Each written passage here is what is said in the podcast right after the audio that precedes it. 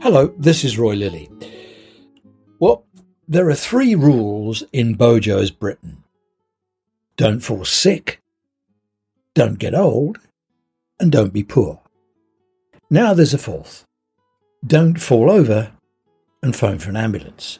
Now, that's not my conclusion, and neither is it a criticism of the fabulous people who work in the service. It's my observation based on a report from the Association of Ambulance Chief Executives.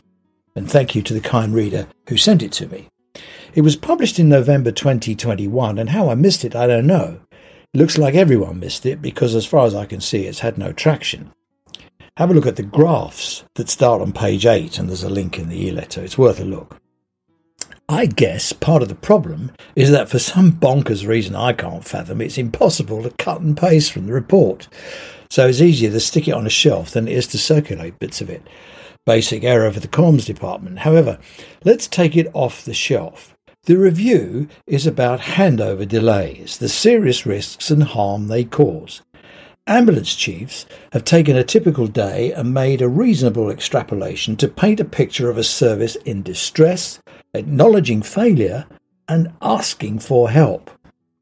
No help has been forthcoming.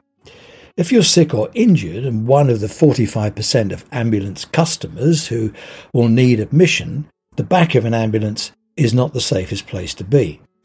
Quite how many harmful ambulance handover delays there are is a bit of a mystery. There's confusion and conflict in terms of ownership of serious incidents relating to handover delays.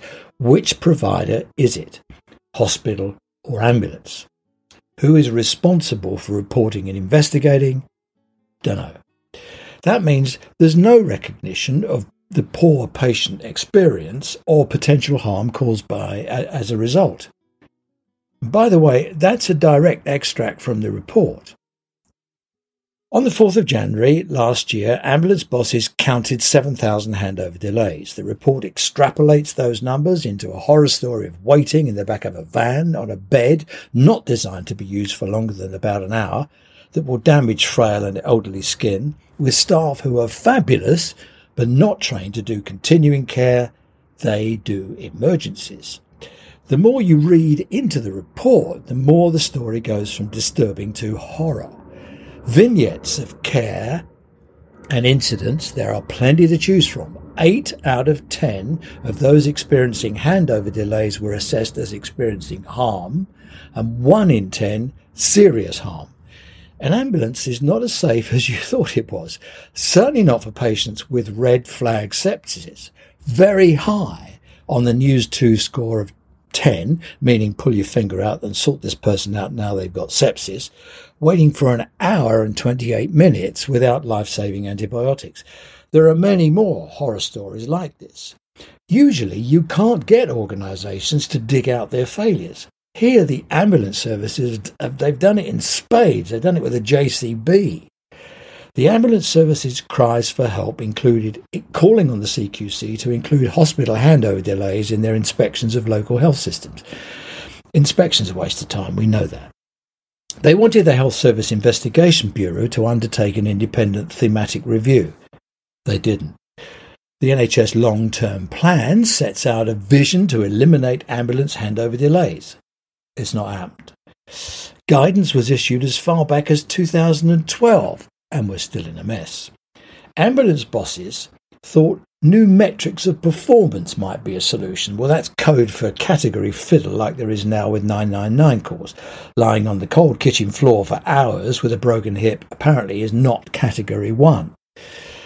The cherry on the cake is this revelation, and I quote Senior level discussions about how to prevent handover delays have been taking place for years. Attempts at implementing improvement measures to uh, address the issues failed, and the problem persists.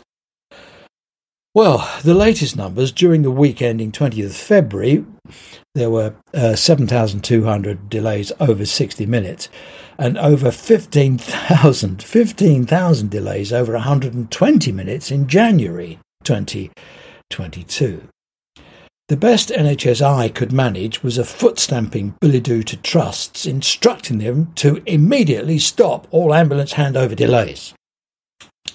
guess what? They haven't. This report is a harrowing plea to get the issue on the table, asking for help, and the response is a massive failure of the NHSIE board. There's no ambulance representation on the NHSE board. Why? Because it would bring the problem too close for comfort and it would prick the NHSE board's bubble of love and fabulousness they live in and would deliver a dose of reality that would send them all home in tears before tea time. Thanks for listening. I hope we'll speak again soon. Bye now.